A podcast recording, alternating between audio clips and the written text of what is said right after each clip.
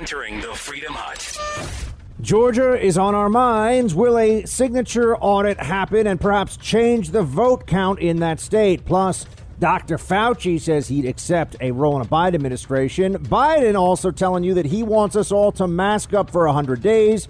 Are movie theaters going away forever? That and more coming up. This, this is the Buck Sexton Show, where the mission, Your mission is to decode what really matters with actionable intelligence. One small step. Make no mistake. America, great. You're a great American again. The Buck Sexton Show begins. Former CIA analyst. Former member of the NYPD. He's a great guy. It is Buck Sexton. Now. Welcome, friends, to the Buck Sexton Show. They've been telling us no evidence.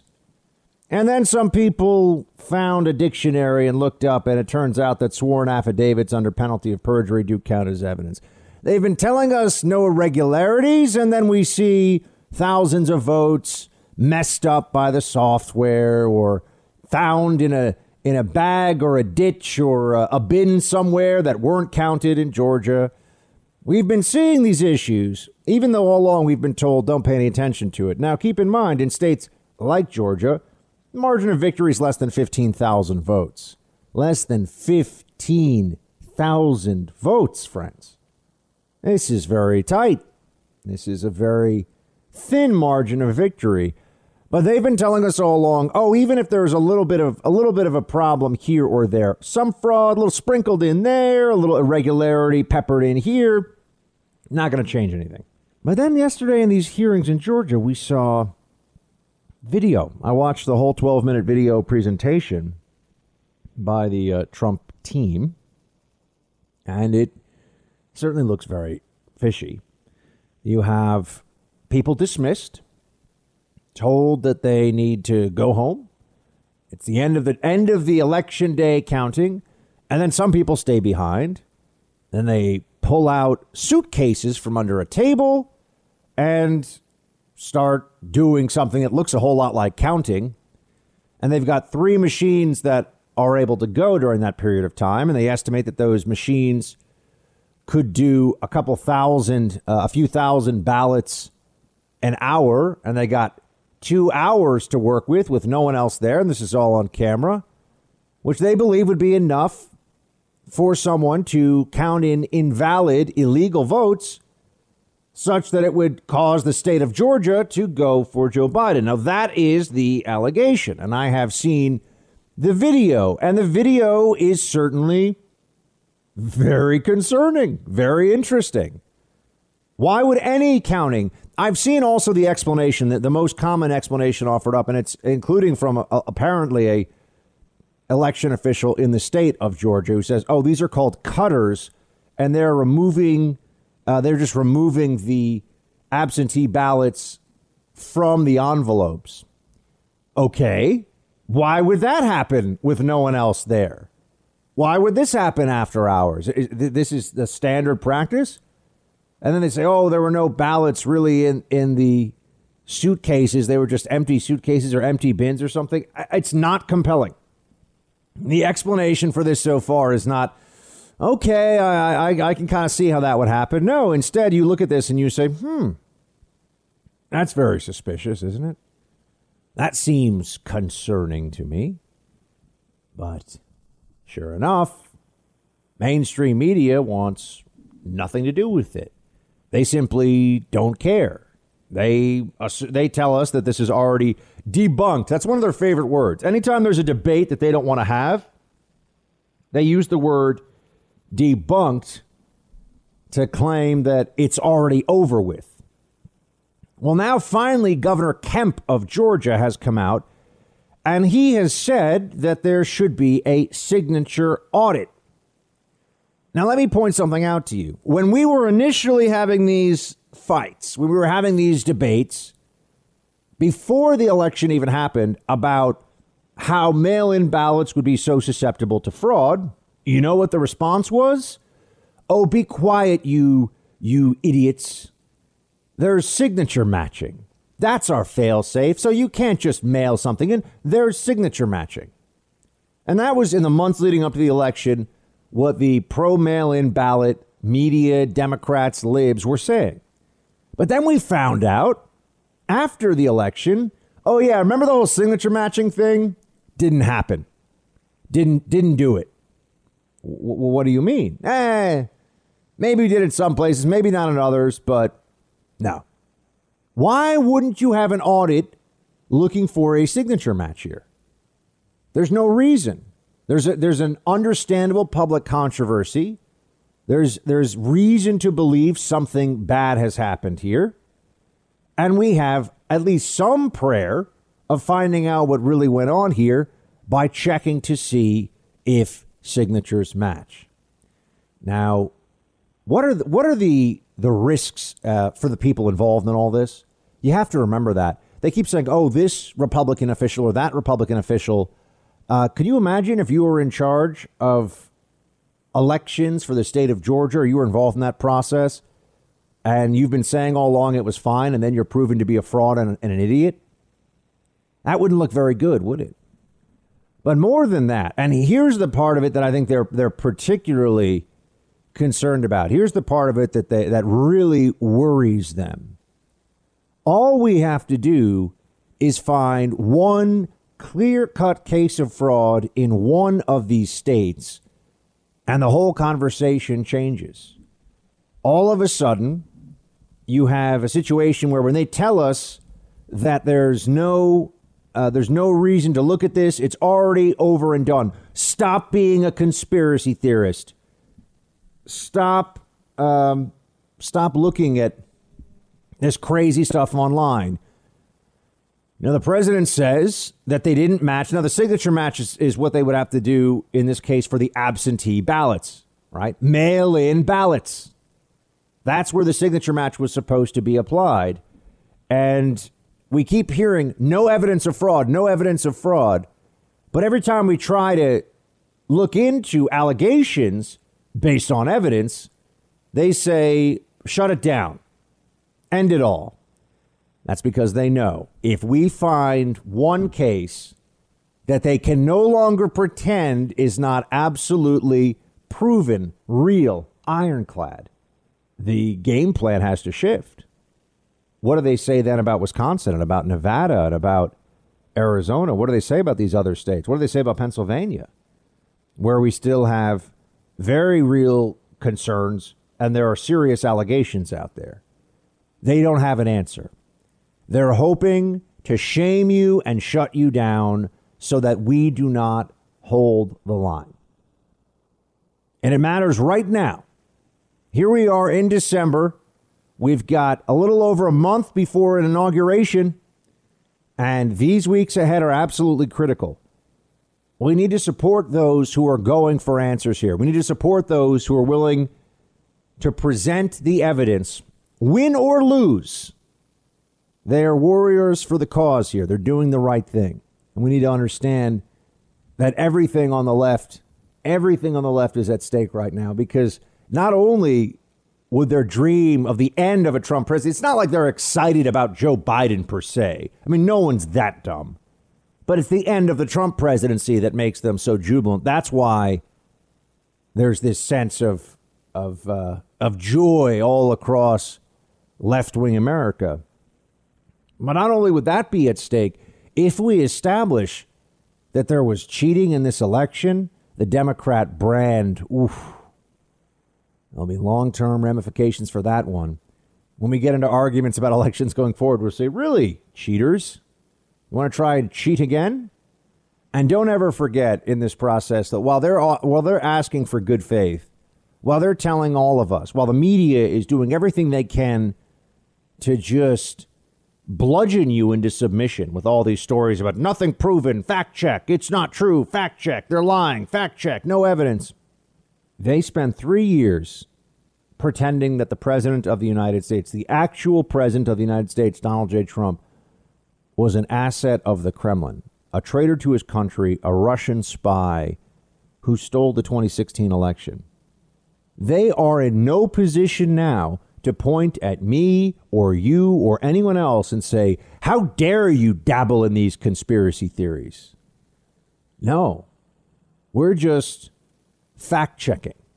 We'll call it that. They like that better, I think, than searching for truth or looking for looking for clues. We'll just say we're fact checking as well. Was this election stolen? Fact check. That's what we're doing. And whenever they offer up the no evidence claim, we'll say, well, the no evidence claim has been debunked. Turn it back around on them.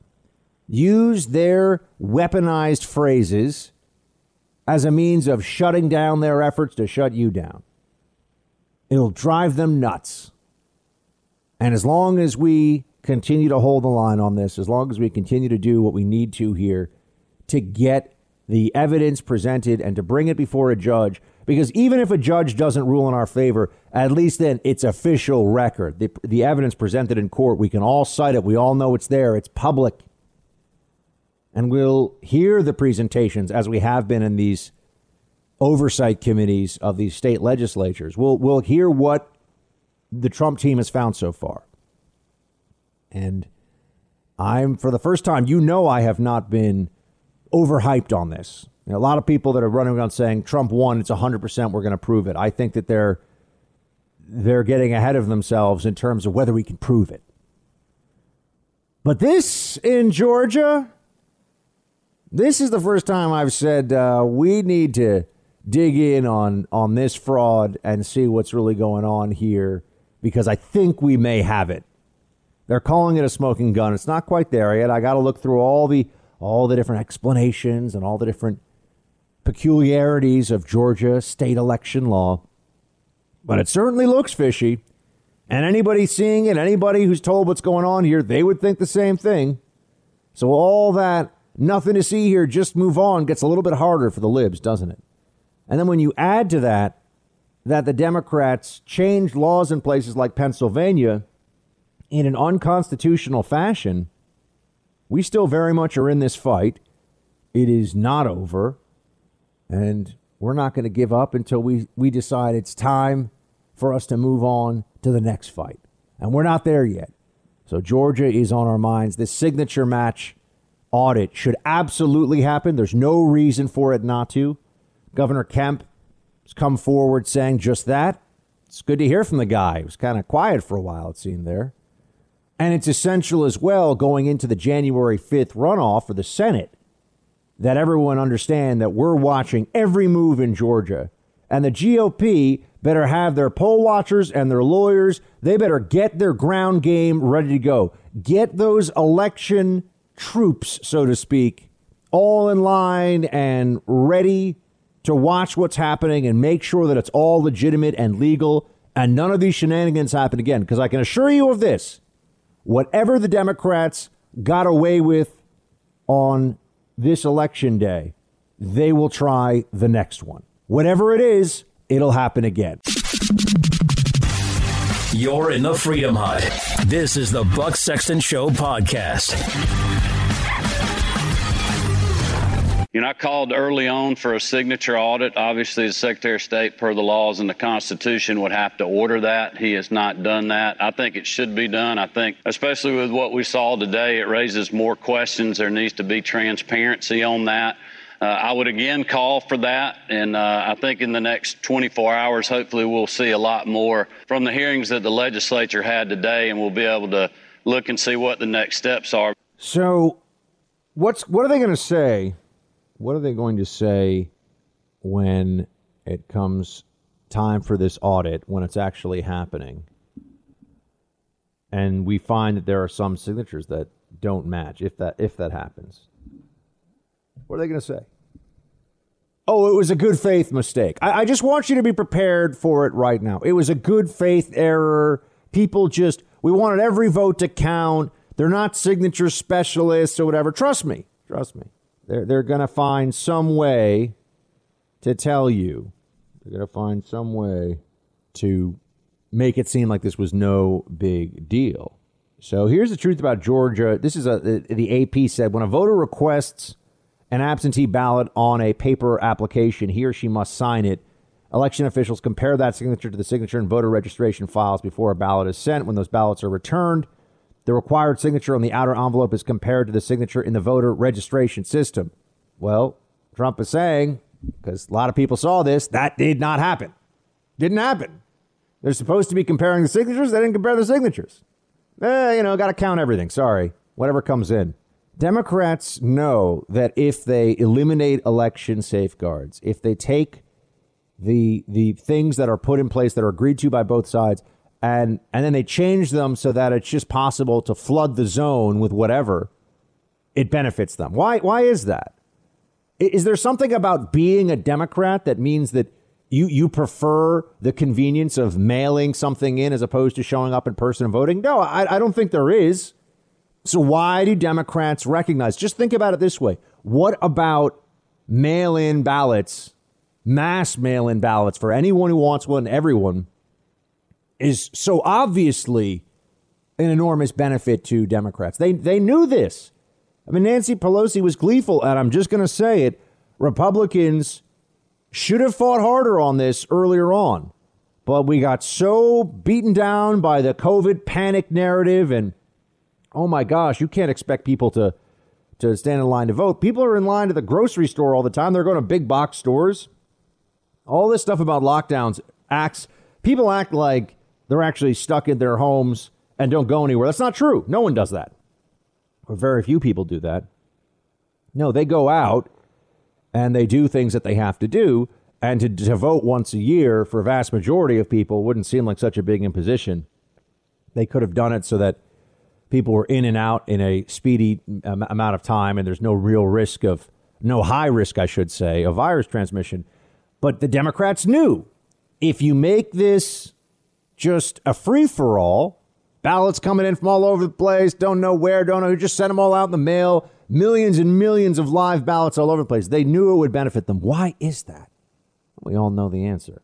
They say things like there's no fraud. Why would they say that? That's obviously untrue. It's propaganda. If there's no fraud, then how can we investigate it, right? People say, ah, I heard from a really trusted source that there's no fraud. We all know it's not true, but that is their approach. That is what they will do. That is what they will say. And the implications of all this are enormous.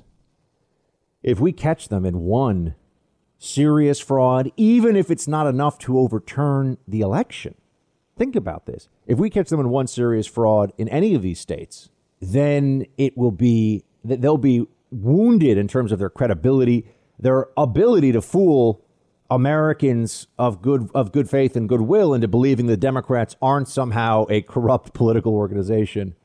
Uh, that's going to be a lot harder. So I, I want to find the fraud even in, uh, under any circumstances. I want to know what was done here.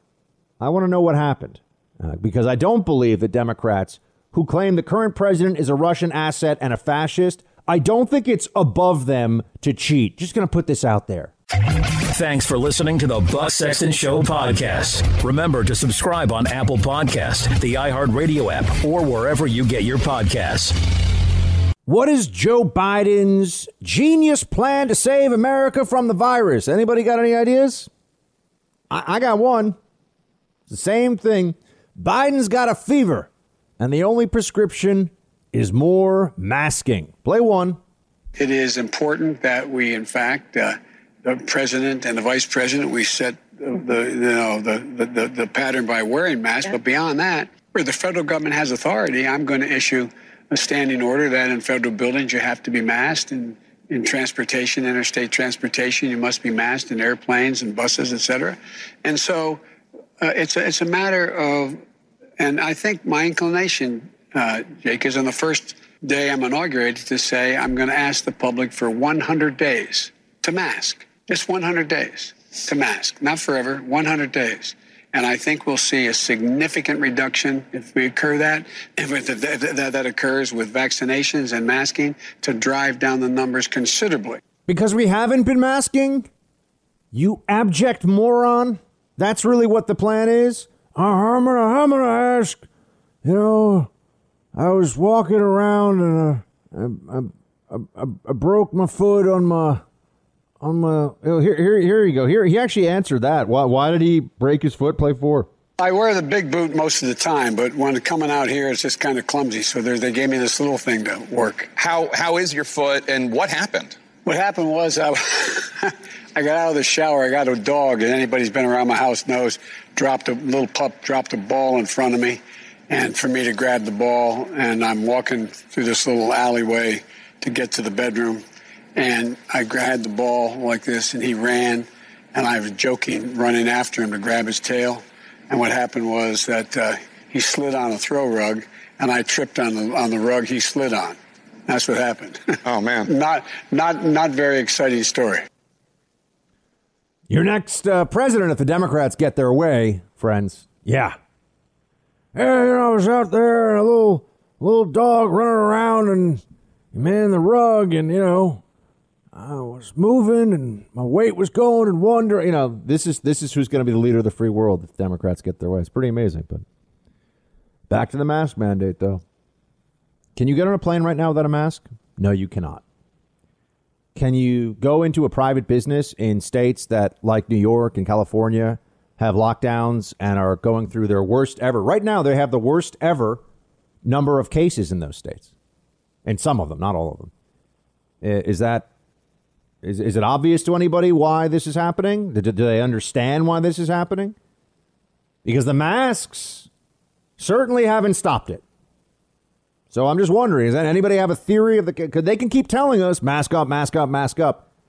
But remember, if you had an infection and a doctor told you at the beginning, "Oh, don't take anything for that. You don't you don't need anything. Don't take antibiotics, don't take antivirals, don't take anything. You'll you'll you're you're fine." Uh, and then you found out that, oh no, the doctor came back a few weeks later. Turns out I know that you almost died from that infection, but you we were totally wrong about that one. Would you trust that person as much?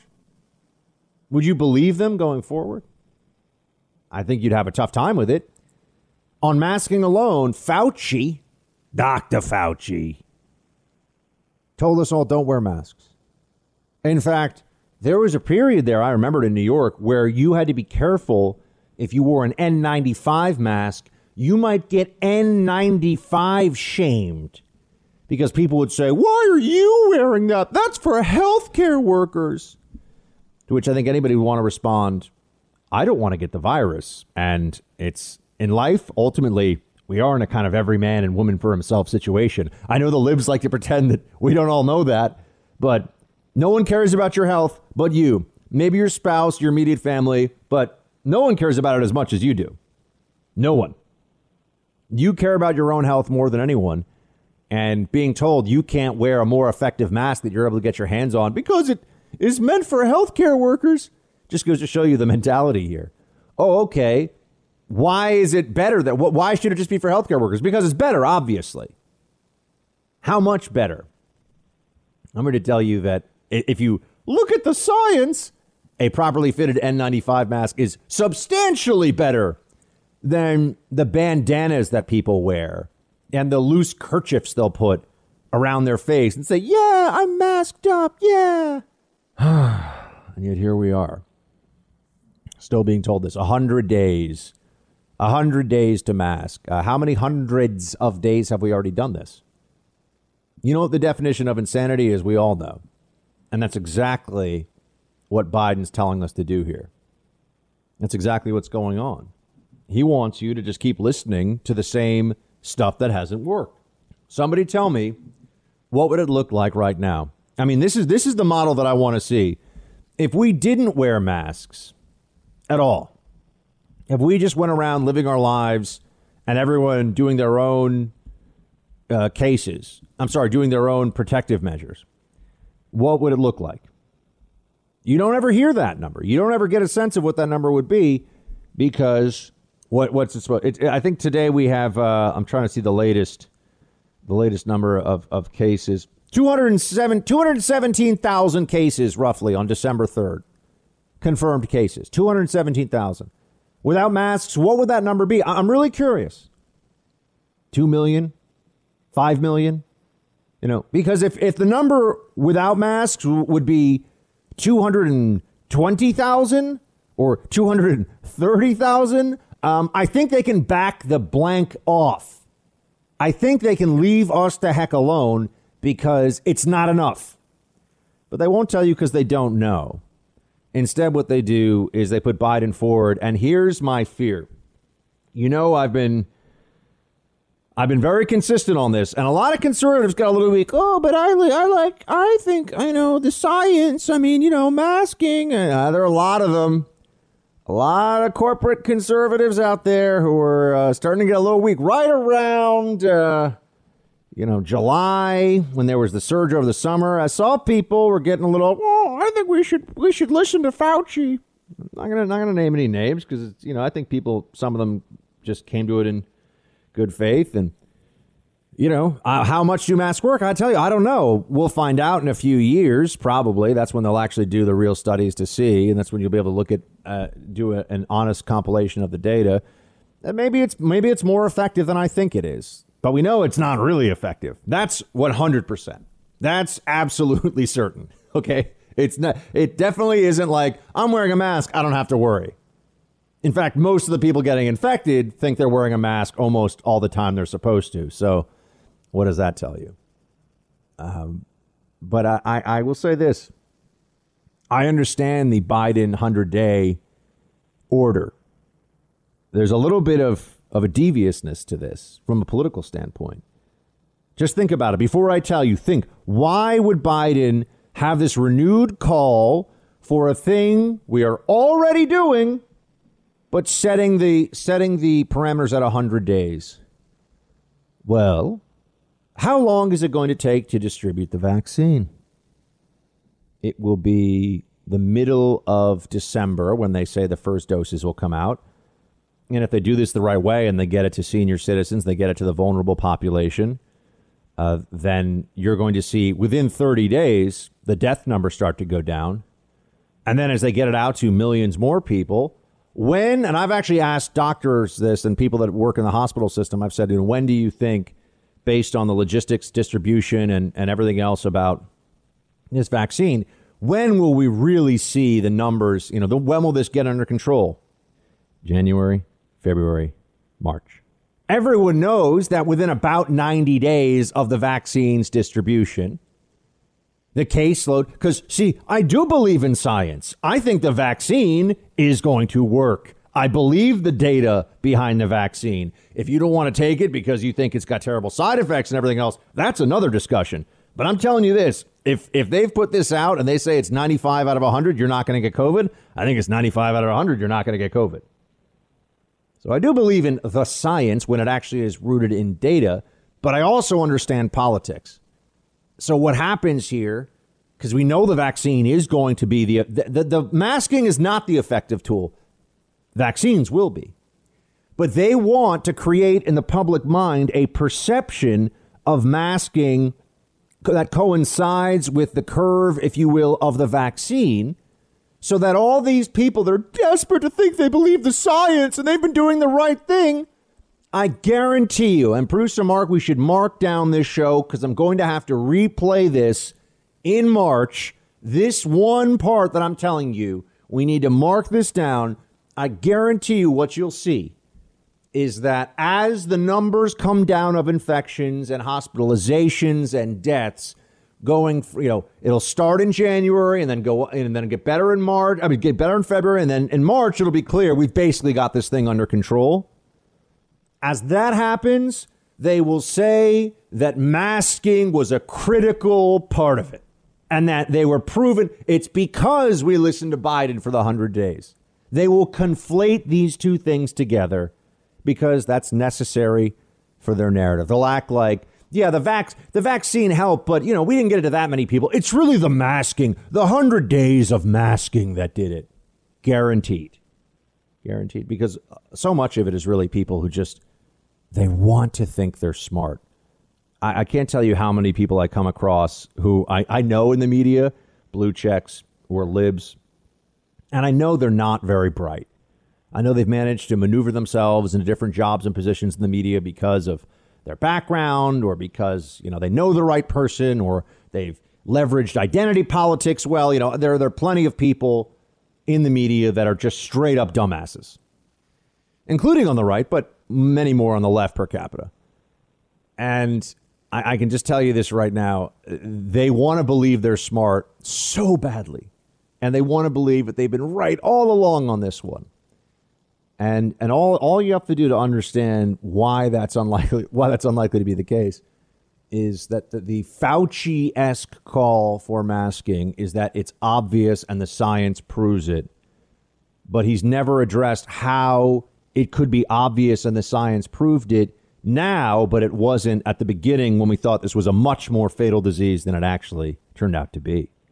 People forget that now. The initial uh, IFR was uh, individual fatality rate was uh, estimated at three to five percent, which is very close to the Spanish influenza. Yeah, much worse than what we actually have, which is more like a point. They say I think 0.3. I think it's probably more like 0.03 or 0.003 if you looked at all the cases, cases that we miss. But nonetheless, what what dramatically changed? How could something go from being obviously untrue to obviously true based on science in a period of a few months? They don't have an answer for that, do they? People don't like to think that they've been fooled, that they're not as smart as they think they are, that all of their smugness is embarrassing. So th- notice this. I'm telling you, my prediction on this will come true. You'll see it. It'll be very apparent. The vaccine will bring this to a close. And if Biden is the president, it will be it was our vaccines and our unity around masking that got us through this. Even though, as I sit here talking to you, we look at the cases, we look at the fatalities, masking hasn't done as a policy a damn thing to stop this virus. You know it. I know it. Look at what's happening around you today. You're in the Freedom Hut. This is the Buck Sexton Show podcast. You attribute any of this surge that we're seeing in the last couple of days directly to Thanksgiving and the travel and the get togethers that did happen? Maybe a little bit of a blip, Savannah, but we don't expect to see the full brunt of it between two and three weeks following the Thanksgiving. So I think we have not yet seen the post Thanksgiving peak. That's the concerning thing because the numbers in and of themselves are alarming. And then you realize that it is likely we'll see more of a surge as we get two to three weeks past the Thanksgiving holiday. And the thing that concerns me is that it butts right on the Christmas holiday as people start to travel and shop and congregate. So that's the reason why we plead with them to please, as best as you can, uniform wearing of masks, keep distances as to the best possible way you can. Avoid crowds in congregate settings, particularly indoors. And if you are indoors in that circumstance, always wear your mask. Wear your mask. That's all this guy's got for you. Stay away from human beings, wear your mask. You think you're going to be able to do that? Stay away from human beings? Are you going to do that? I'm not. I'm not worried about it. I'm in New York City. I go into an office every day. I'm traveling. I'm getting into strange strangers' vehicles here to go to where I have to go. I'm going into crowded stores. I'm doing all these things. I'm not worried. I'm not crazy. If I'm sick, I'm staying home. If I if I thought I had COVID, I would quarantine myself 2 weeks, no question, wouldn't go anywhere, right? But there are only so many precautions you can take before you're just living a life of fear. And that's what they want you to do.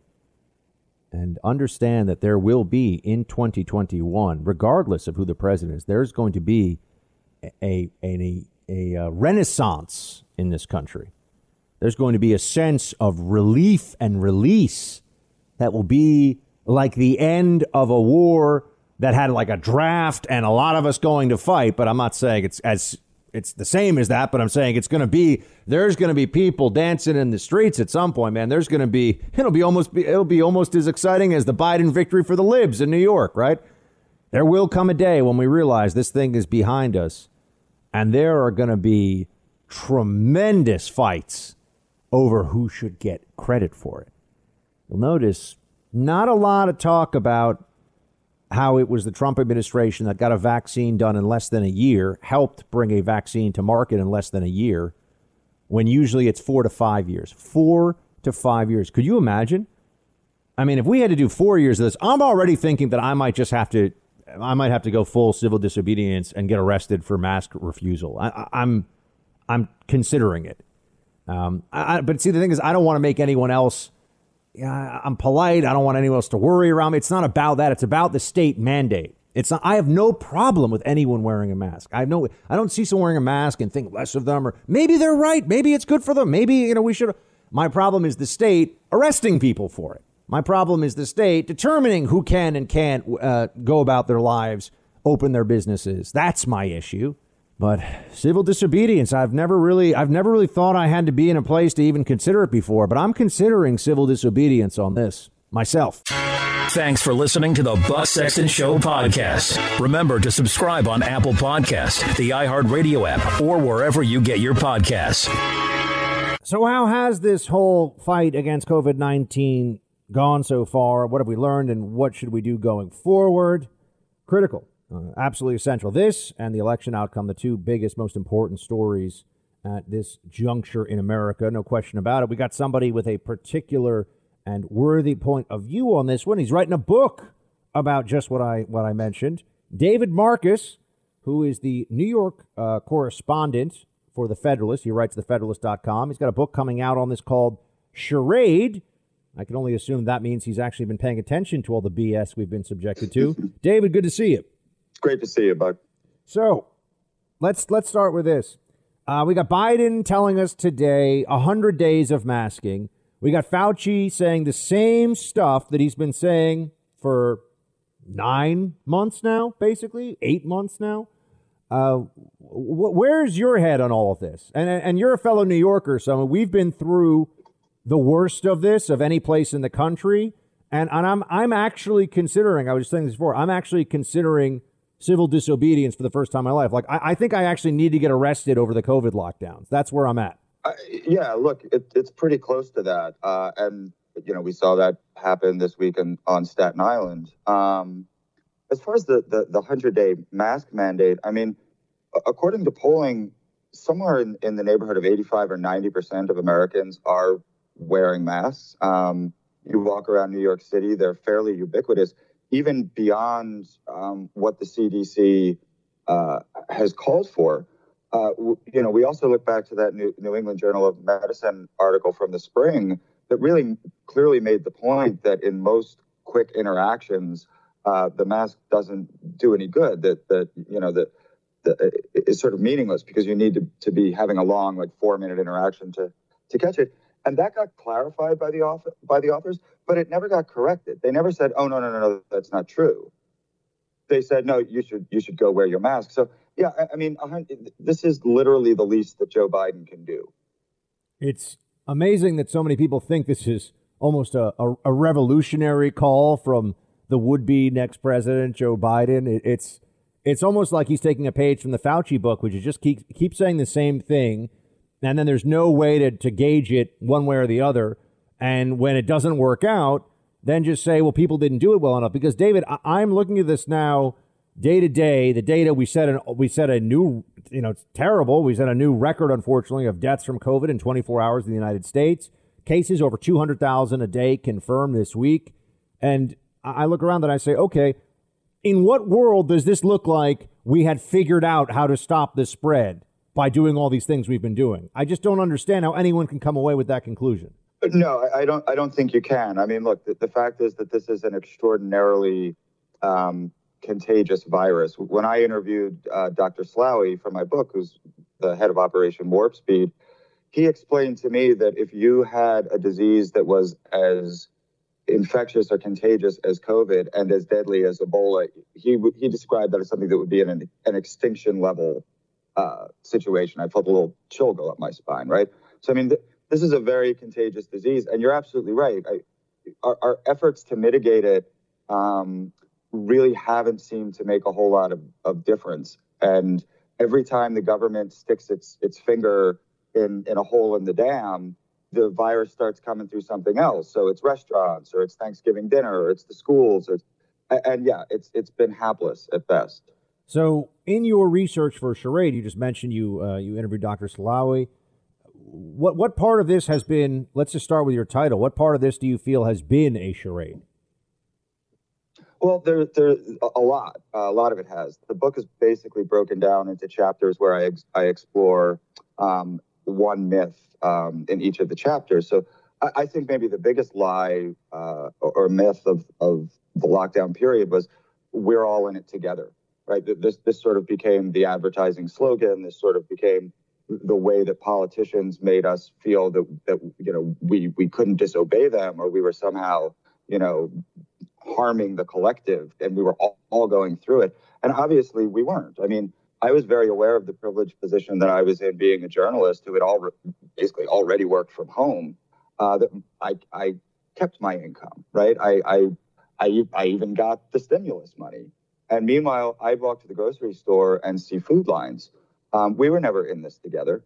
Uh, another is, you know, follow the science. And as we just talked about with the mess, well, I mean, the science changes. Um, uh, Jay Bhattacharya, who's a, a Stanford uh, uh, uh, professor of medicine at Stanford, he made the point recently that science can't operate if you have what I like to refer to as pandemic correctness. Science can only operate if if everybody's ideas are able to be explored. And that clearly didn't happen. We saw that with that New, New England Journal of Medicine article where they were scolded uh, and, and, and then they were cowed.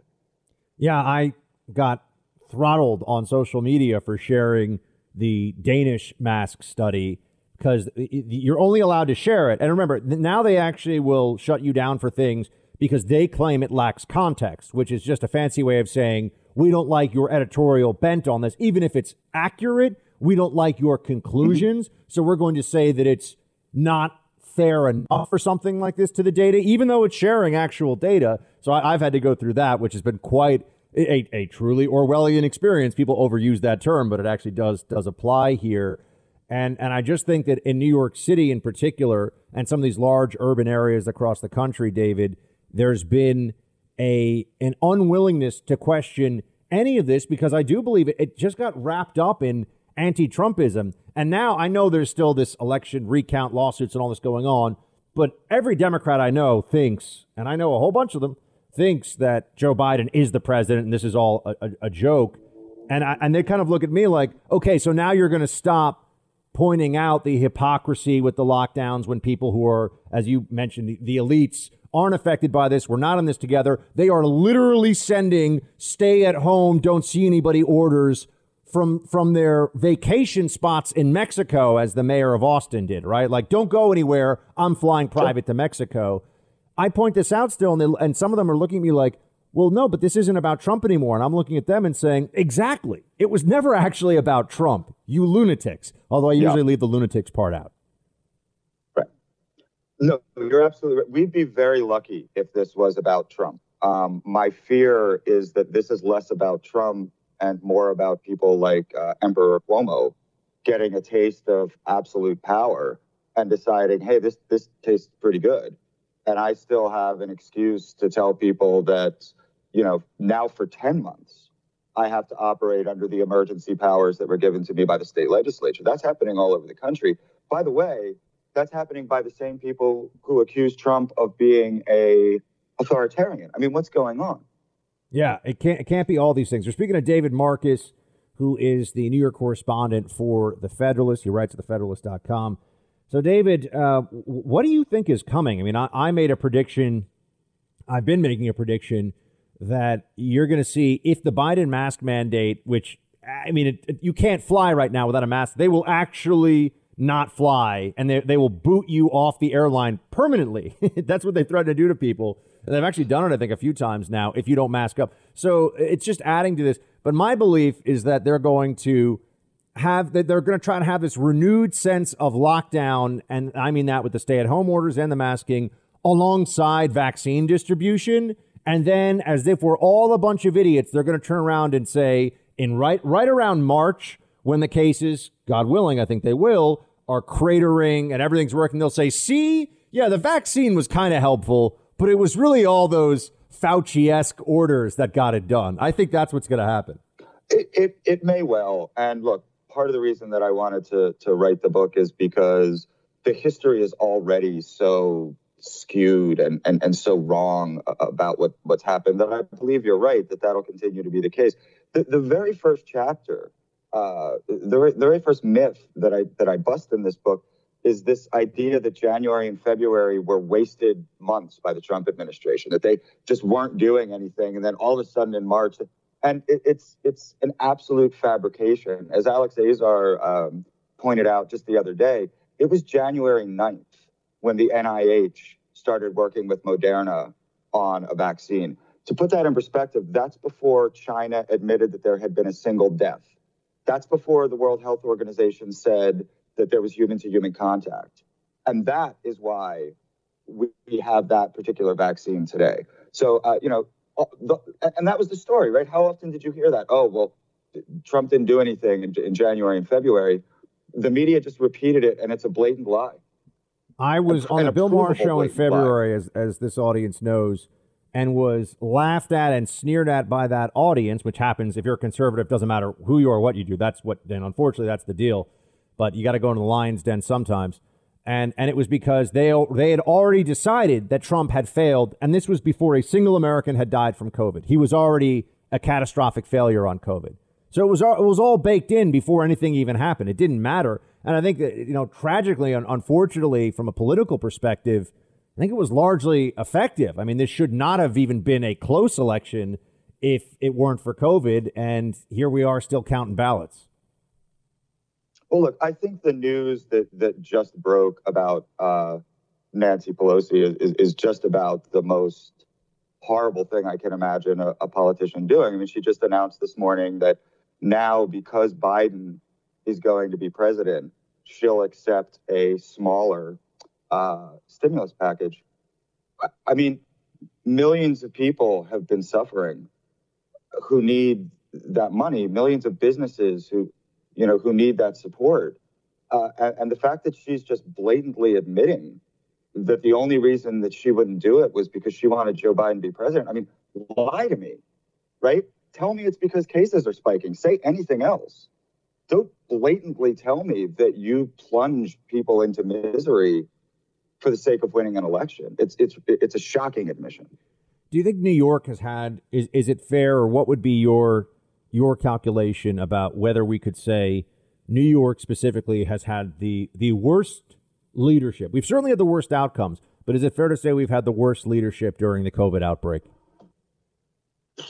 I don't know, man. I was in Chicago last week, um, and my understanding is that they those kids haven't been back in school at all, um, and, and that it's basically like all remote, at least for the public schools.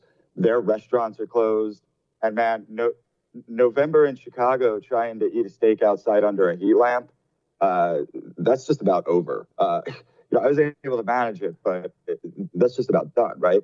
Um, so that's been pretty bad. As you mentioned, Garcetti has been bad. Uh, Newsom hasn't. Look, it's a competitive category, but I, I'm like, you know, I'm like you. I always want to give New York number one, so we can give a number one with an I, asterisk. but I. I agree with you. Garcetti, I, I love that uh, with Garcetti, he says he has said the quote is cancel everything, but podcasting, which is near and dear to my heart, podcasting is an essential activity. So if you have to leave your home or take some risks for that one, okay, good to know. Because he's got buddies, you know, he's got celebrity friends that want to keep doing their their podcasts and go into their studios. David Marcus, uh, he's got a book. It's not when's it coming out, David?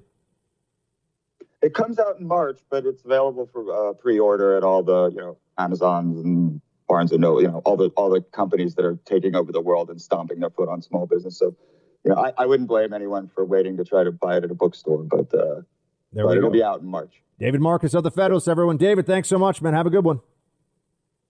Thanks for having me. You're in the Freedom Hut. This is the Buck Sexton Show podcast. Joe Biden now every couple of days says something where the only reasonable reaction is to go, "Huh? What? What?" Or maybe to go, "Womp womp." You're, what was that that Joe Biden just said? Does somebody want to try to ex- explain it or make sense of it? Uh, he was asked in this in this uh, complete puff piece interview with fake fake Jake Tapper and and uh, I don't know if he was the only one doing the interview. Who cares? But he was asked with this because you know CNN now. Oh, they're they are state TV for the Democrats. That's the way this is going to work. Here's Biden asking, uh, talking about his disagreements in the past. Rather, he's being asked about this his disagreements with with Kamala Harris. And I want you to listen very closely to what he says. Play two. It's it's a matter of the thing we are simpatico on our philosophy of government and simpatico on how we want to attach approach these issues that we're facing. And so I don't have and when we disagree, it'll be just like so far. It's been just like when Barack and I did. It's in private. She'll say, "I think we should do A, B, C, or D," and I'll say, "I don't. I like A, don't like B and C," mm-hmm. and it's go okay. But and I like I told Barack, if if if I reach something where there's a a fundamental disagreement we have based on a moral principle, I'll uh, I'll, I'll, I'll, I'll develop some disease and say I have to resign. Um, we, we don't have that. I'm a, we haven't, and we discussed at length mm-hmm. our views on foreign policy, on domestic policy, on intelligence. And the great thing is, she has a background in the Senate on intelligence, the Intelligence Committee. She has a background in the Senate on a whole range of things that are going to be pertinent to what we have to do. But it's going to be, I think, so much is going to be incoming, Jake. Yeah. It's a matter about who, who, who, who takes what when. I, I, don't know. I know it was in the middle there, so I, I just want to reiterate it. You hear, I'll develop some disease and resign. That's what that's what Joe Biden just said. I will develop some disease and resign. You you heard the audio yourself. What the heck is that? If I have a disagreement with Kamala on a core principle, uh, you know, I'll, I'll develop a disease and resign. Uh, now, I understand that, that people are going to say, oh, he was just Biden being Biden, all this. I said it from the beginning. This guy is not going to finish his four years in office. He will step down. Another prediction. We'll be able to check on this in time. And I know it's not over yet with the election, but they're moving forward acting like it is. So we can at least have a conversation about this. They are going to, uh, I, they're going to tell you that this is crazy. Meanwhile, Joe Biden's actually saying out loud stuff like, I'm going to develop a, a health issue and resign. In an interview on TV. It wasn't like he said it in a, you know, a open mic moment somewhere. People always say hot mic. I think that's not. Producer Mark, isn't a hot mic when it makes the weird sound? You know what I mean? No, a mic is hot when it's on. Is that really true? Yes, that's a technical behind inside baseball type of term. No, but I thought hot mic meant that like it's like, you know, makes the it makes the noise and stuff. That, no, you know, that's hot. that's called feedback. Ah, well, this is why producer Mark runs that stuff. So okay, fair enough. Well, then I guess I'm on a hot mic. Uh, so yeah. Anyway, uh, the point is Joe Biden's saying this now. He's saying I'm going to develop something and I'm going to step down. Of course, he would want to do that. He gets to be. If you look at Joe Biden's career, and I hate having to say this, this guy is a deeply unimpressive mediocrity at best. And he has the opportunity to be the vice president to the first black president and the president who then brought in and and prepared and handed the torch over to the first black female president, you know, of the you know, and, and both Democrats, of course, Barack and, and Kamala. And uh, well, what could be a better legacy for Joe Biden? The Biden name will will be better than the Kennedy name. I'm telling you, this is the play. You don't want Joe Biden. If, if we have to go to war with China or something, Joe Biden doesn't want to be in charge. He'd be like, China, no joke, man. Big, big country, lots of people. I'm gonna, I'm gonna develop something and step down. Right? That, that's what we're, that's what we're signing up for here, America. Get ready for it. Thanks for listening to the Buck Sexton Show podcast. Remember to subscribe on Apple Podcast, the iHeartRadio app, or wherever you get your podcasts.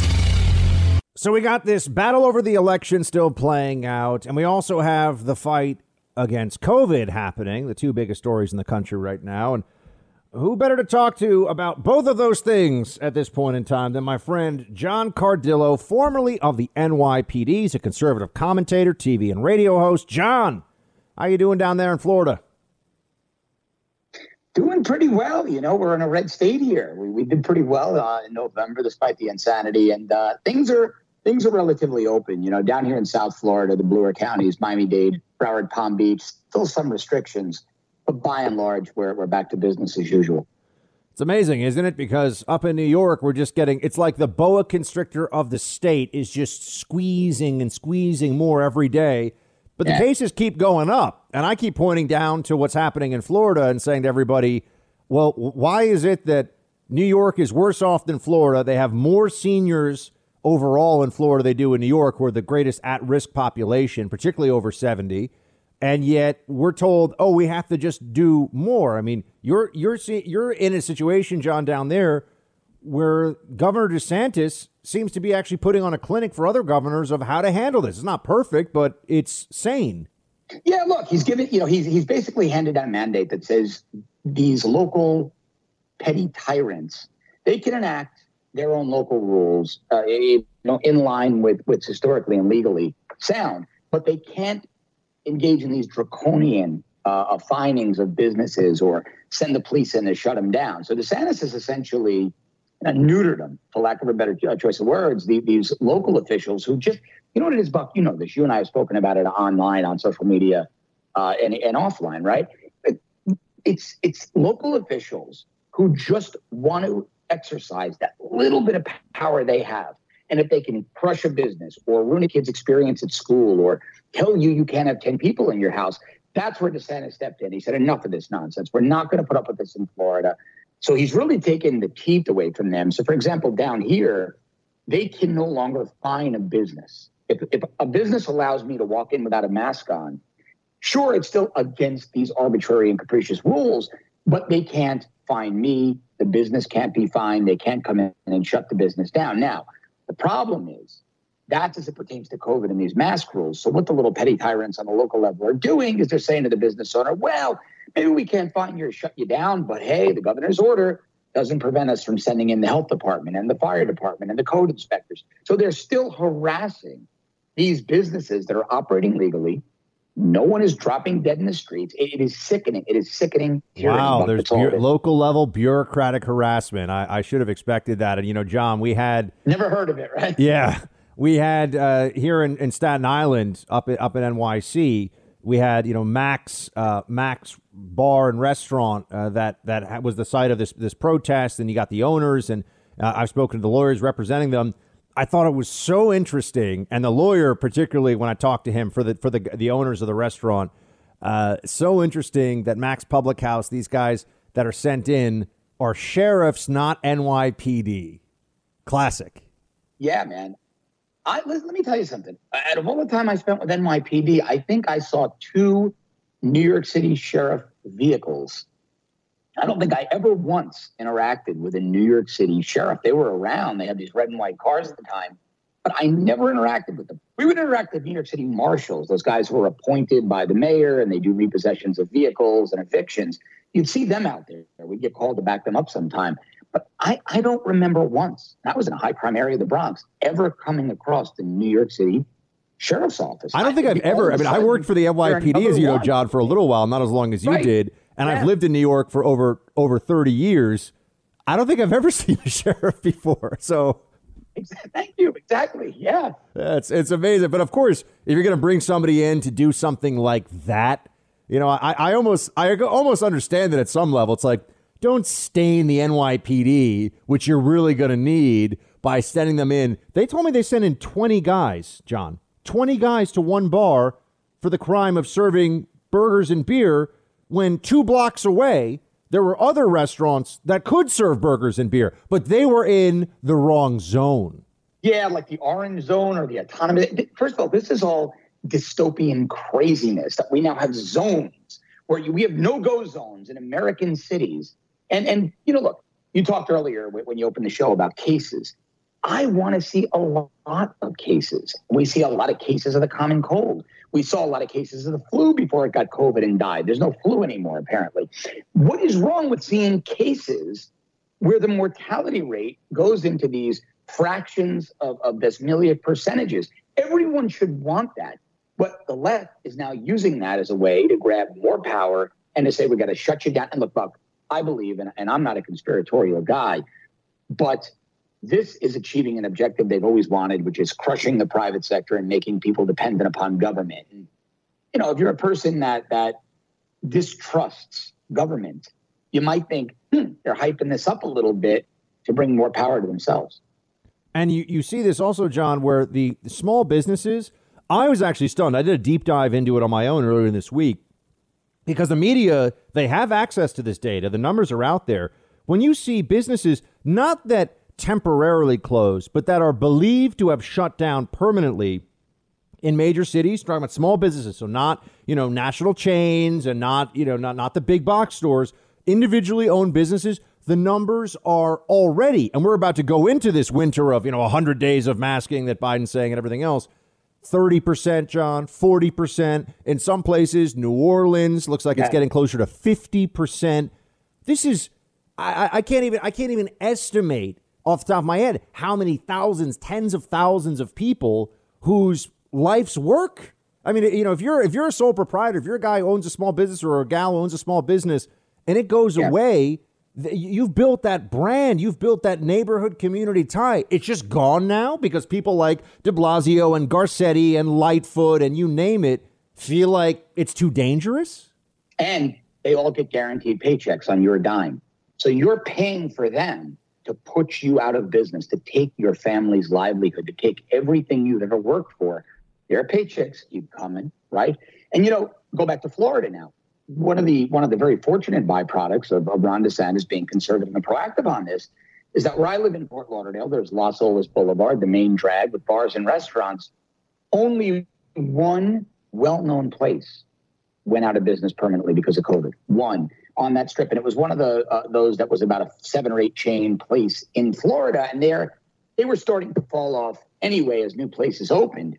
But fortunately, the governor here, Ron DeSantis, stepped in quickly enough to save a lot of these mom and pops, and we're noticing it. My neighborhood's coming back very strong now. These guys only have buck, you know this. They only have maybe 30, 60 tops 90 days of operating cash reserve. They can't afford to do this. Their employees are going broke. The, the, the owners are going broke. The landlords that rely on those rents to sustain the properties and pay the property taxes. I mean, the effect of this is devastating. So, so thankfully, there are some governors that get it. And I know we're in an emergency, but people don't want to even have to think about this right now. But with with economics, with monetary policy, there's always cause and effect. Trillions of dollars, John, right. we're spending this year. We're going to spend trillions more next year to try to undo the damage that the trillions we spent this year was unable to do. So I, that's something I'm very worried about. We're speaking to John Cardillo, uh, ex-NYPD and uh, now conservative commentator. He's down in Florida. Luckily for him, he's not here in the uh, dystopia of the five boroughs under de Blasio. But let, let's switch gears for a second, John, to what we saw in Georgia. I mean, we could focus in on that, right? There's a lot of stuff we could talk about. I've, I've, you, know, you and I have both seen everything the president said on the election fraud. We're seeing all the tweets. We're seeing the legal team. I know you're in contact with them. I'm in contact with them. I mean, Georgia to me, it's like, well, they got people on video with briefcases or suitcases full of ballots that after hours, at a minimum, I mean, if, if you were doing an investigation back back in the day for the PD, wouldn't wouldn't this be like justification for a warrant? Wouldn't this be something you'd say, oh, I think we got something?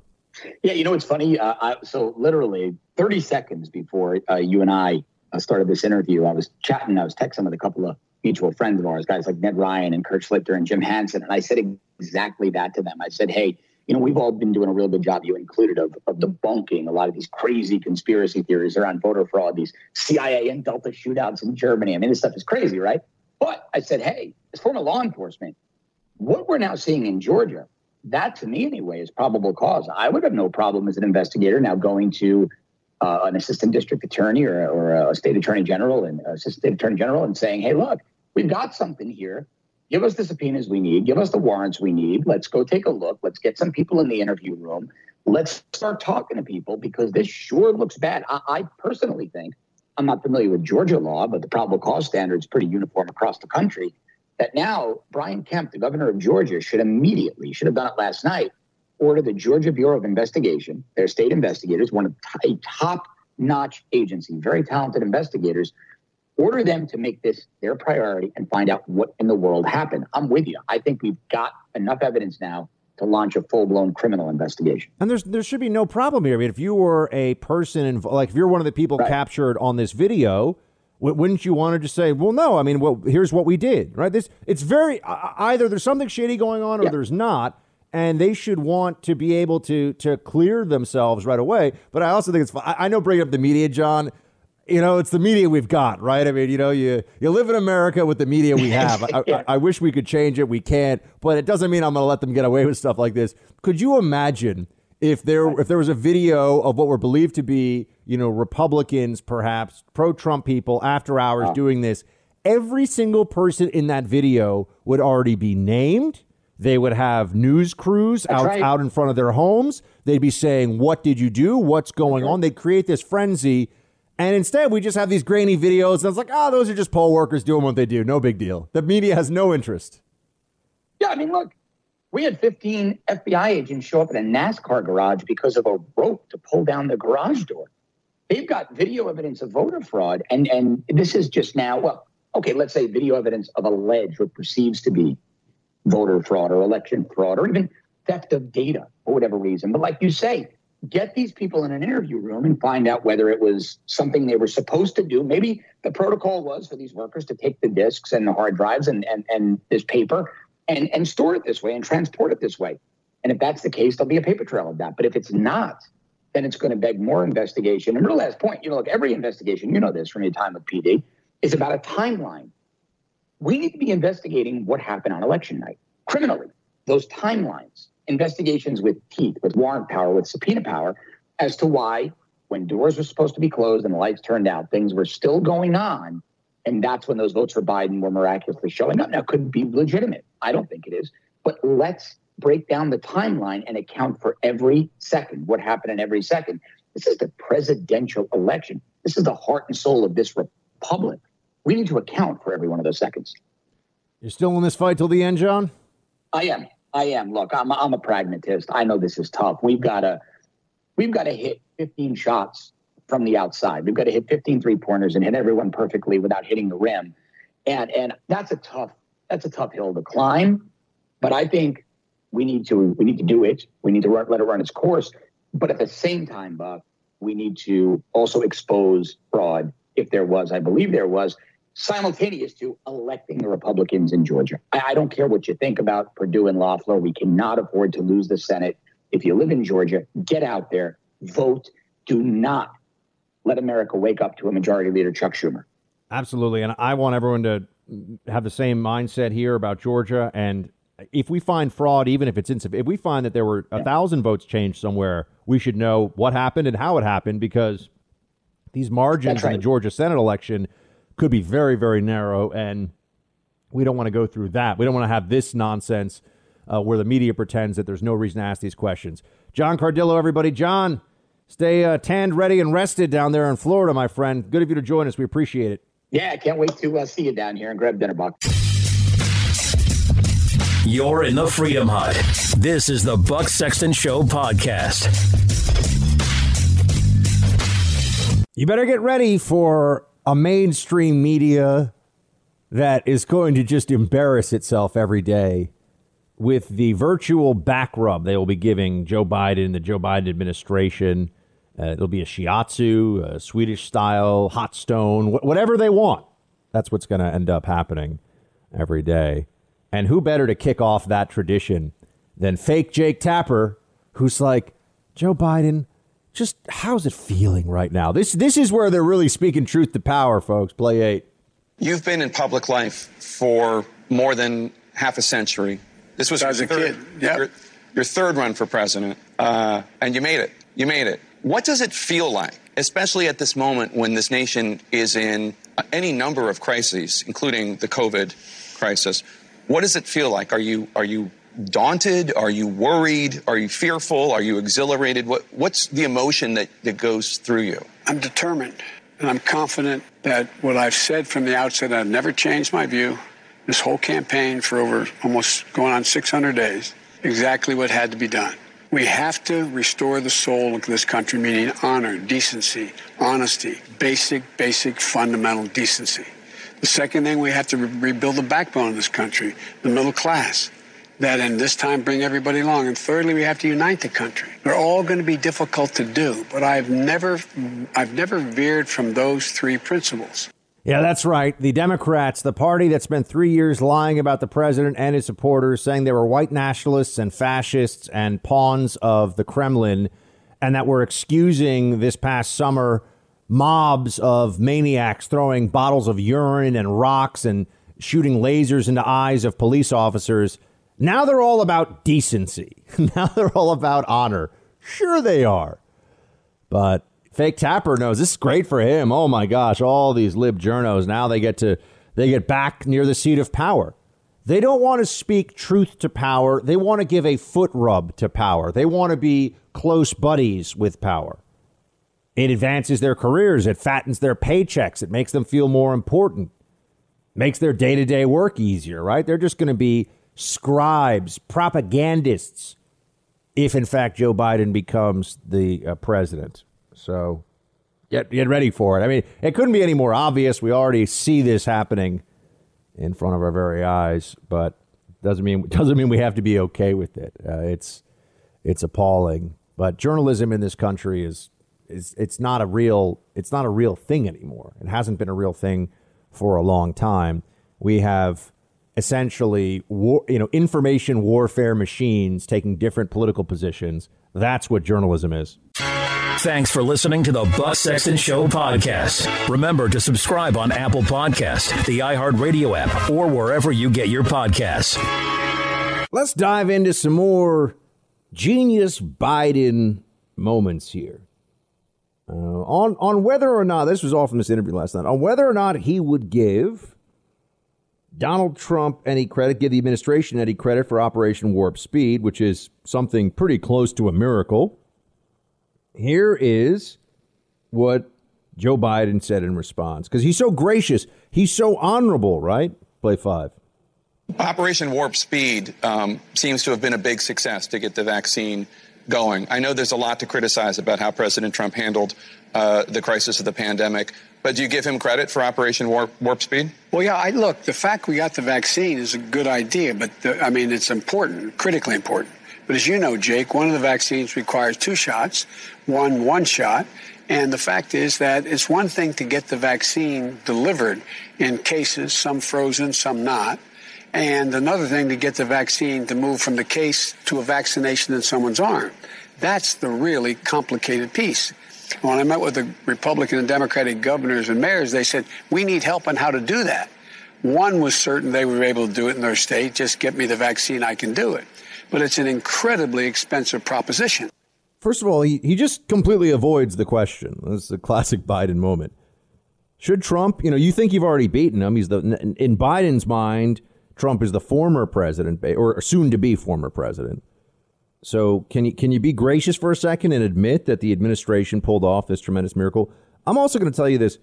Imagine that I'm right and that mask wearing and it's going to take 3 or 4 years before we really have honest assessments of this because right now it's too politicized. People you can't you can't get any honest assessment from people. Even people in the medical, I know doctors will say it's completely insufficient, it's not a panacea you know, that mask wearing is effectively like the six foot distancing rule.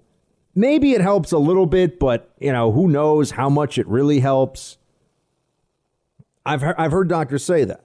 I've, I've had doctors say that to me, but they won't say it publicly because they don't want all the other blue check Biden voter MDs to come out and be like, oh my gosh, I don't understand. What so they just, they're quiet about it. But let's assume that in three or four years it, it comes out that I'm right and that it's effectively, it was ineffective, right? That, that it didn't really matter. Maybe it helps a little bit, but not enough as a public policy measure to justify all the harassment and the mandate and everything else. Keep in mind that really their entire criticism of Trump during this pandemic year has been around masking, actually. I mean, that, that's been the, the majority of it is, oh my gosh, he's not like pro mask enough. That's it because everything else, getting the PPE, getting the ventilators, the Defense Production Act, the vaccine, Operation Warp Speed, Trump's been squared away. His team has been squared away. It was just masking. That was that's why they dug in so much on it. That's why there's so much propaganda around it. It was oh he wasn't good enough on masks. That that's what it was. But uh, you know, then when Biden talks about this, it's not just about getting the case; it's about getting the you know, the needle from the thing into the thing and the, you know, it's expensive and it's. What is he saying? Is he saying that they, they don't? I mean, let's really get to this. You distribute the vaccine, it's a shot. You, you jab somebody in the arm with it. We do this every day in in not even just medical centers, hospitals, and doctors' offices. Do this in gross in uh, grocery stores now, where they have pharmacies attached to them. Right? You do this in a CVS, in a Duane Reade, in a Wal. I mean, no, not Walmart. What's the uh, Walgreens? Right? Isn't that the pharmacy producer, Mark? Yes, CVS is is, probably the CVS is the biggest pharmacy, right? Yes, CVS and Walgreens owns like Rite Aid and a couple others. So Okay, that's what I, yeah, I was thinking of. Those, so those are the ones. So those big, they're they're giving people, you know, flu shots, and I had I got a, a pertussis shot recently to protect my adorable little nephew Ryan. He's so cute, by the way. He's so tiny, but he's a great. I can tell he's a fighter. I think he's going to be right wing too. I'm going to make sure Uncle Buck is going to make sure that he sees the light, but don't tell his mom that quite yet. So yeah, I, I think. I mean, uh, what what are we? We're so worried about getting the vaccine distributed. Um, we're gonna have to have essentially, you know, when you're at the airline and they say, okay, like military first, and then people with special needs, and then people with, you know, they go through this whole litany of of who gets to board the plane first.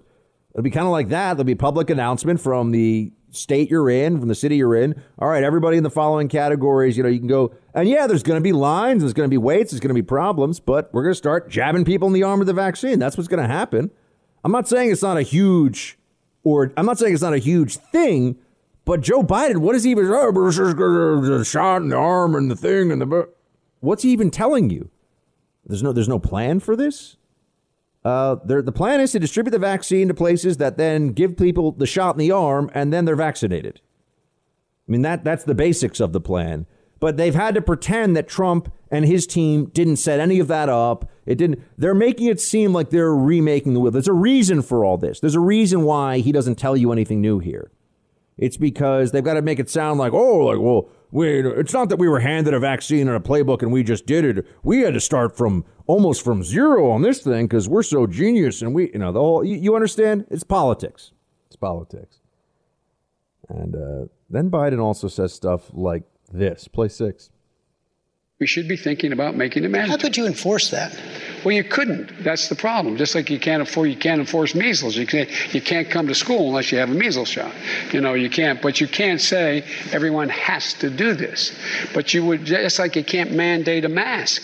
But you can say you can go to every governor and get them all in a room, all 50 of them as president, and say, ask people to wear the mask. Everybody knows. And if they don't, and they don't, no, not fine. Then I go to every governor, I go to every mayor, I go to every councilman, I go to every local official. Say, mandate the mask.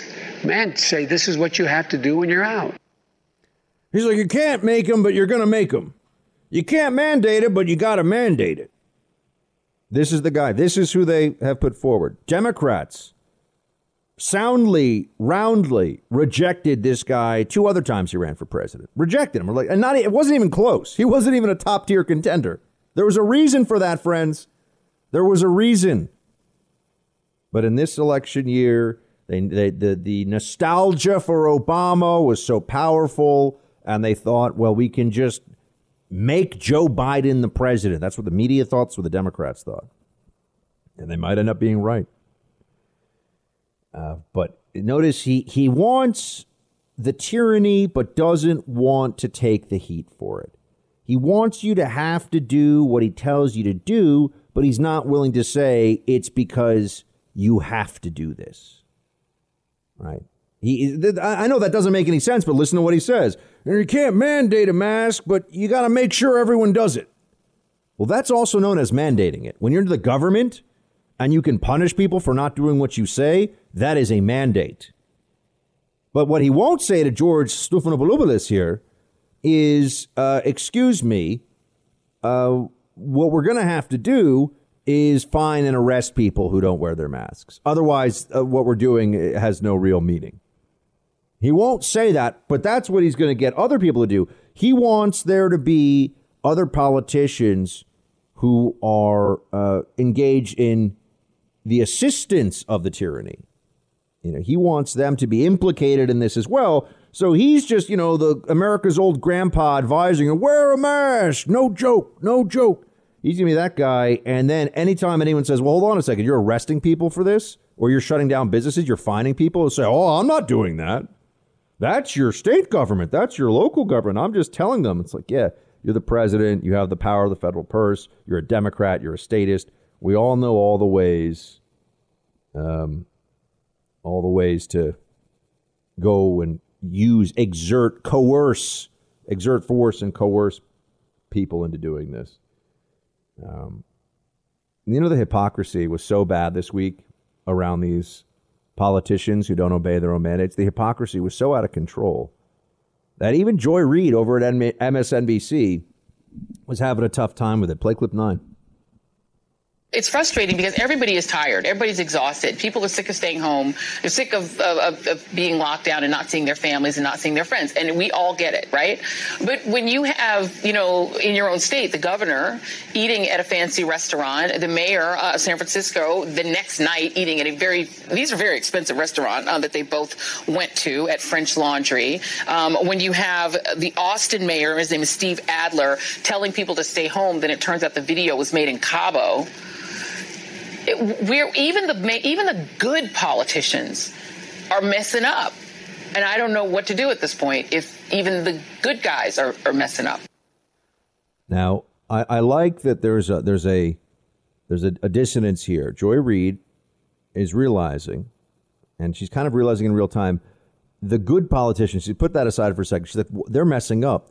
And there's a conclusion that she should come to. She, you know, the wheels in her brain should continue turning here. There's a conclusion that she should come to, but she has to play the part here of a Democrat, of a leftist, of you know, anti-Trump and all that. So, so it'll shut down that process of thinking this through. Because if you think it through, what you realize is these politicians do not mean what they say, and they do not plan on living by the mandates they're making the rest of us live by because they think they're too important and they don't think they're killing people by breathing air without a mask on or eating indoors or outdoors or whatever it may be.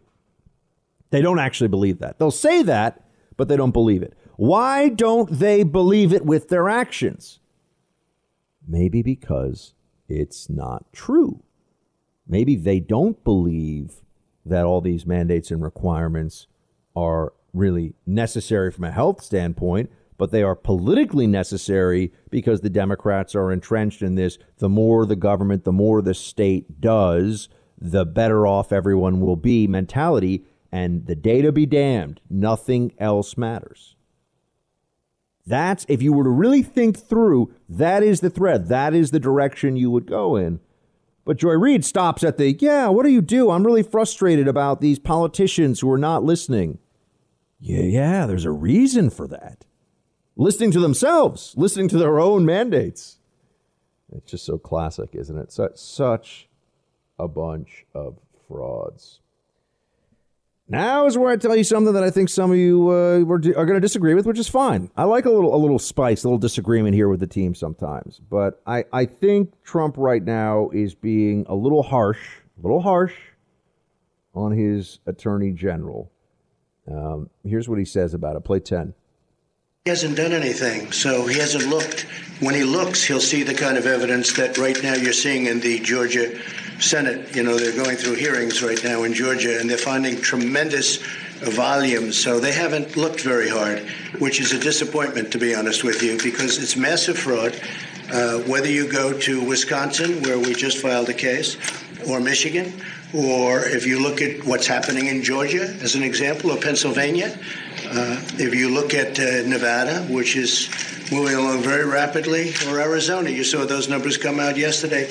We found massive fraud, and in other states also. This is a probably the most fraudulent election that anyone's ever seen.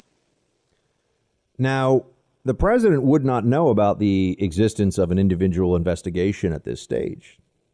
That's supposed to be separate. The president's not supposed to involve himself. He would not know about an investigation at this stage. And all the attorney general, I understand. Look, he's fighting a war here against this fraud in his mind, and, and he's got to he's got to be out there throwing punches, and he's got to be making the case. I understand all that.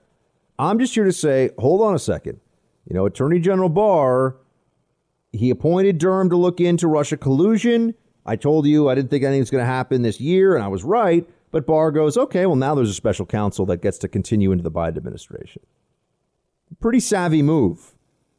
pretty savvy move. I, the guy, I give him credit for this, right? That was not any, anything that you had heard talked about, and it, it's uh, it's a strong, a strong maneuver.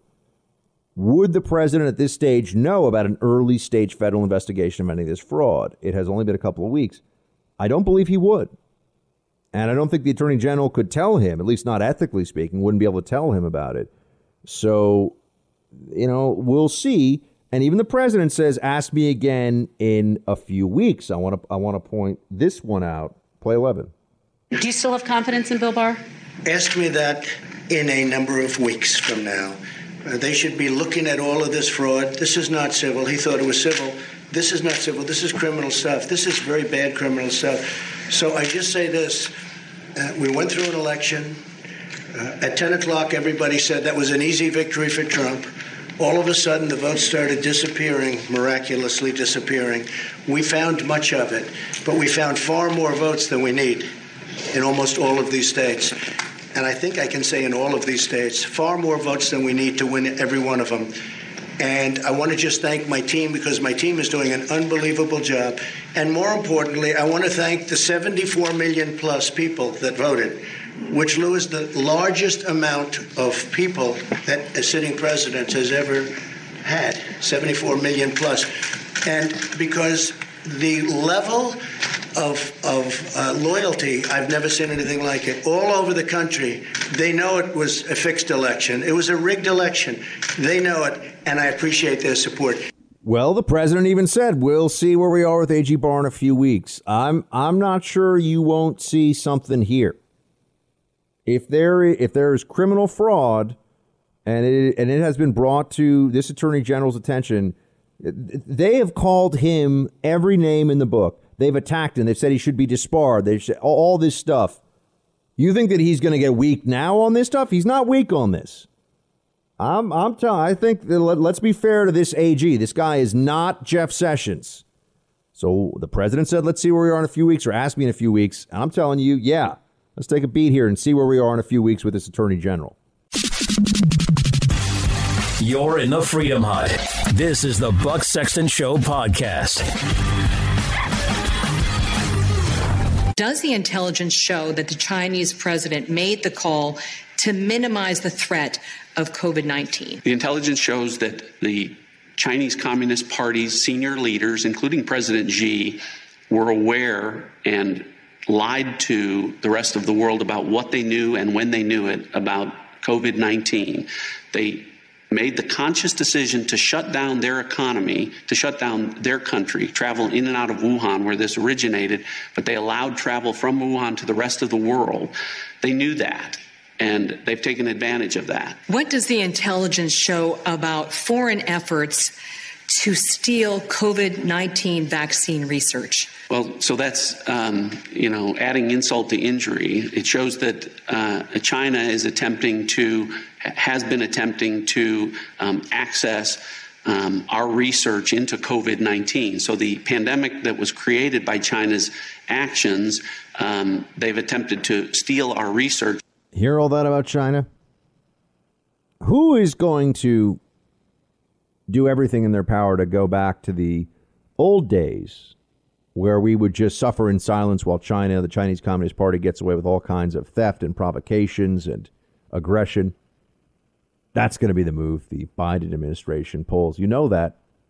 If there's a Biden administration, it's going to be one that China is all on board for. They're going to think it's just fantastic.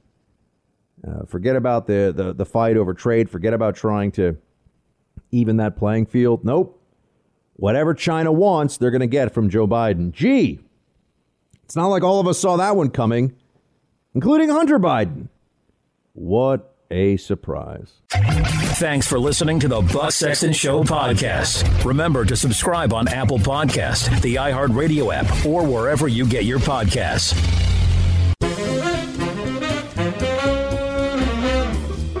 Team Buck, it's time for roll call.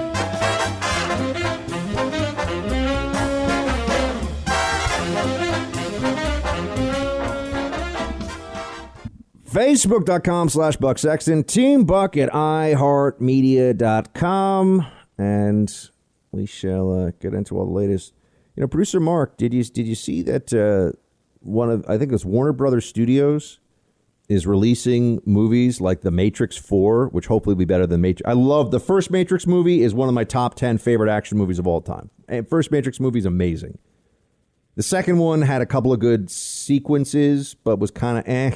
The third Matrix movie was pure trash. Pure trash. That's right. Send me your ang- send me your angry messages where you tell me it's not trash. I don't care. I'll fight all of you. The fourth Matrix movie, I hope it's bad. I don't know. I'm, I'm worried it's going to be total garbage. But Mark, you see they're releasing them uh, on I think HBO Max or direct streaming services now. Yeah, not even they're not not even really going for the theaters anymore because there's just so many theaters shut down. I I hate to just do an advertisement for HBO Max. Basically, I hope they sponsor us one day. But yeah, you can just get a subscription and you'll get all of these movies that you would normally have to pay for for free in your home.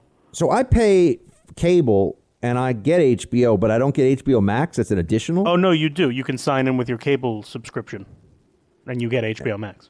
Oh. Oh. You just need the app. Okay. All right. Well, then I need I need to do that. Then I need to check this out. But I I think that movie theaters. You, you know how drive-in theaters became a thing you could find in parts of the country, but they weren't that common. It was it was like a novelty. Oh, let's go. Oh, you see, honey, you see that drive-in theater? We you know, let's go to the drive-in theater. It exists, but there's not a lot of them really. I think that movie theaters are are heading in that direction too. I, I just wonder after the pandemic how many people, when they get so used to streaming new movies at home and with their how Mark, how big is your TV? Uh, around fifty or so inches. Yeah, I mean, I think mine's 55. Plenty big. When you have that thing all to yourself, it's you know. I, I was thinking about this yesterday uh, how, about how you know I, I had these experiences, especially with my parents. I mean, my mom and my dad took me to all these great movies growing up, and there was something really special about that. Well, if I've asked you, what was your all-time best in theater experience as a kid that you can remember? You know, like if the first time you saw E.T., you weren't even born yet, but you know what I mean? Something like that. What would it be? Huh. I don't have many recollections because I saw so many movies. I used to go to the movies with my friends all the time, so I don't think there's one that stands out. But it was like a so then it was just a normal social thing for you to do all the time. See, I used to go. I didn't really go with my friends that much because they would talk, and I wanted to throw things at them. I hate people that talk during. Oh yeah, one of my best friends talks all the time, and I want to kill him. I want I want to throw popcorn in his face. I don't even know him. I don't know what's wrong with people. You don't talk during a movie. Ah, it gets me very. I once had a child in, so it was a one of the Avengers movies, one of the big ones. So I really was locked in. I wanted to see it, and there was a child a couple seats down from me that just wouldn't shut up, and he was on his father's lap. And at one point, I just snapped and I go, "Can you shut your kid up?" I almost Yeah. caused a fight in the middle of the theater, but still. people have to be civilized, and not everyone in the theaters are civilized. That's the that's the other big drawback. They've made the seats more comfortable, but it's also really expensive. Like I, I've been to movies the last few years a couple of times. I, I I'd say once a year before the pandemic, I went to the movies, and I uh, I- I mean I think it costs like twenty or twenty five dollars a movie.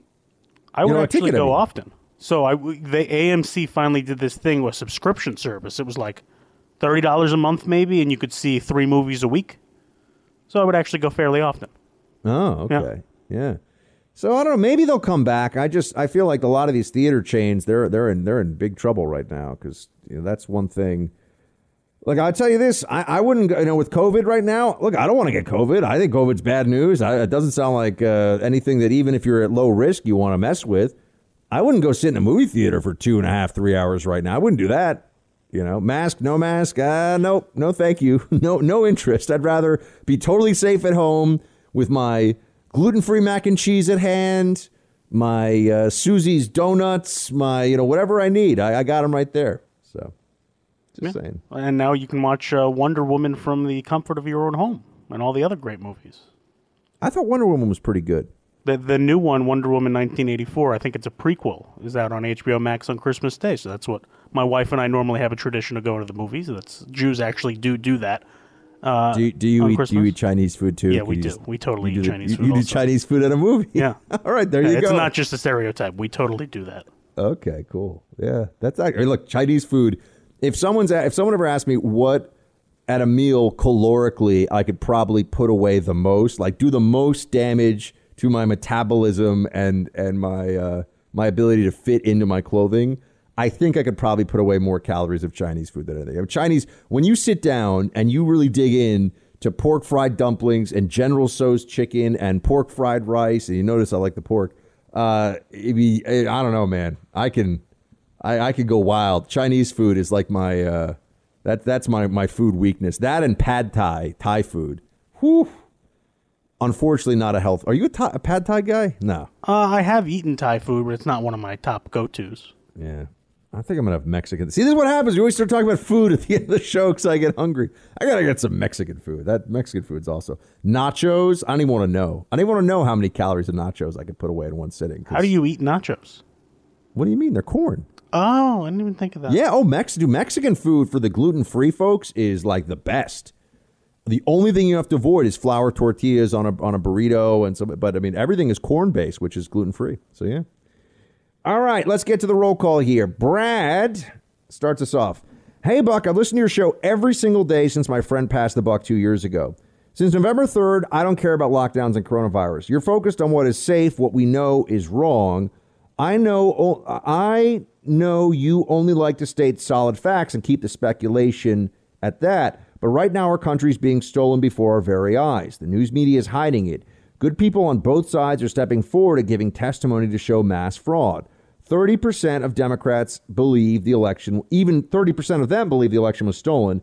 We're down to the wire, and then when Trump most likely loses, there will be no space for this discussion. 90% of every conservative show needs to just feed us the testimonies the mainstream media are hiding and 10% about virus and lockdowns.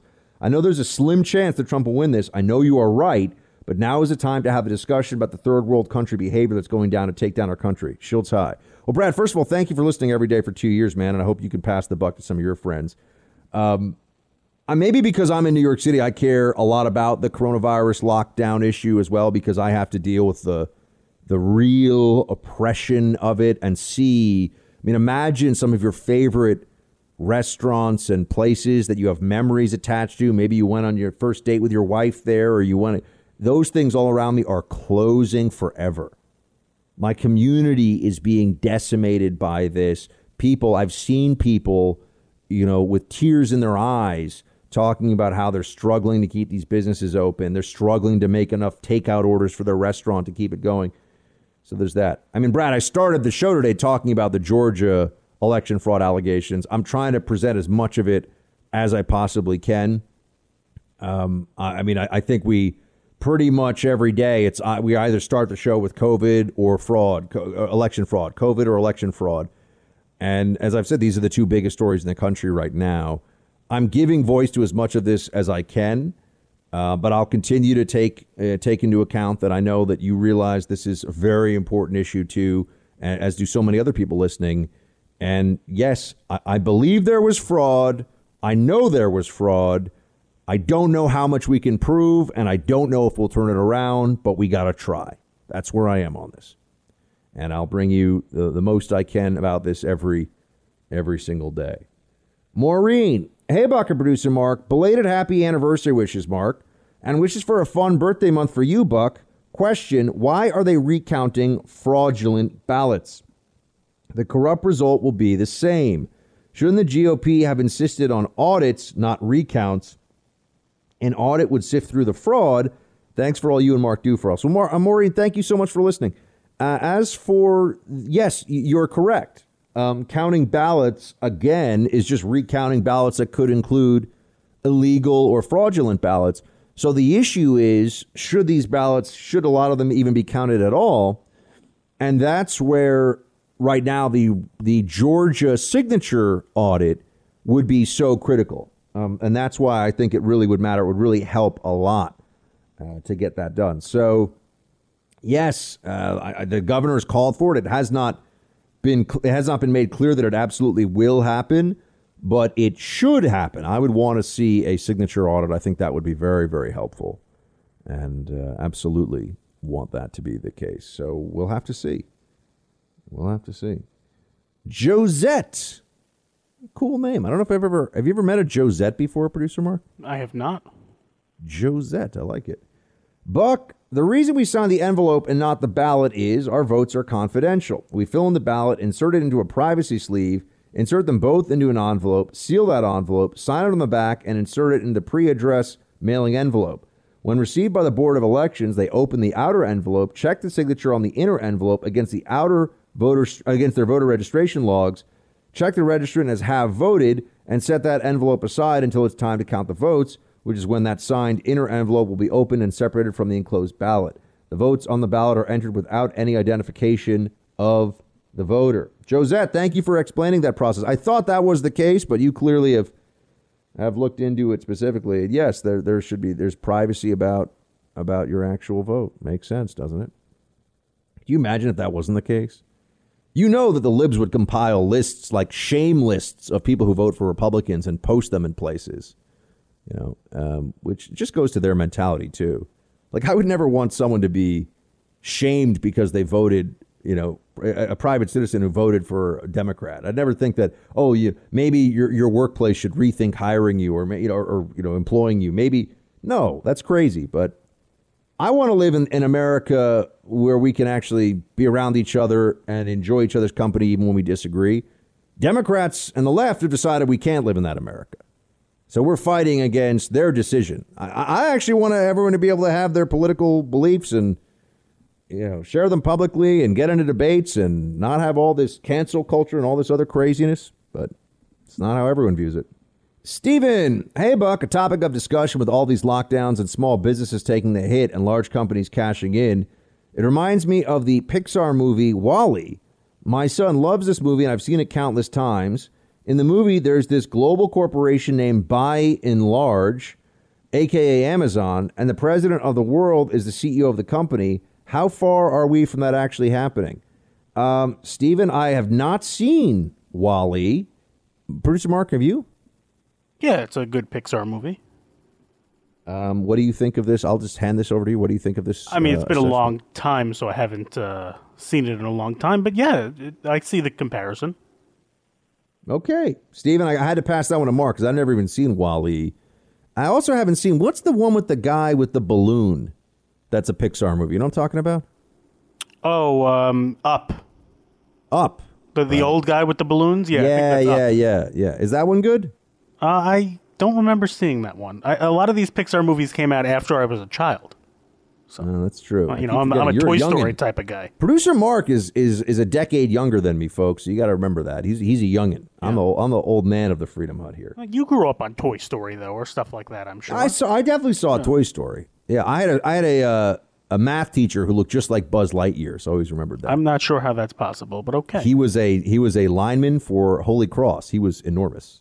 Yeah. Yeah, taught math. all you not see very, on Buzz Not very is well, I might add. Not a good math teacher, but he Oh. taught math.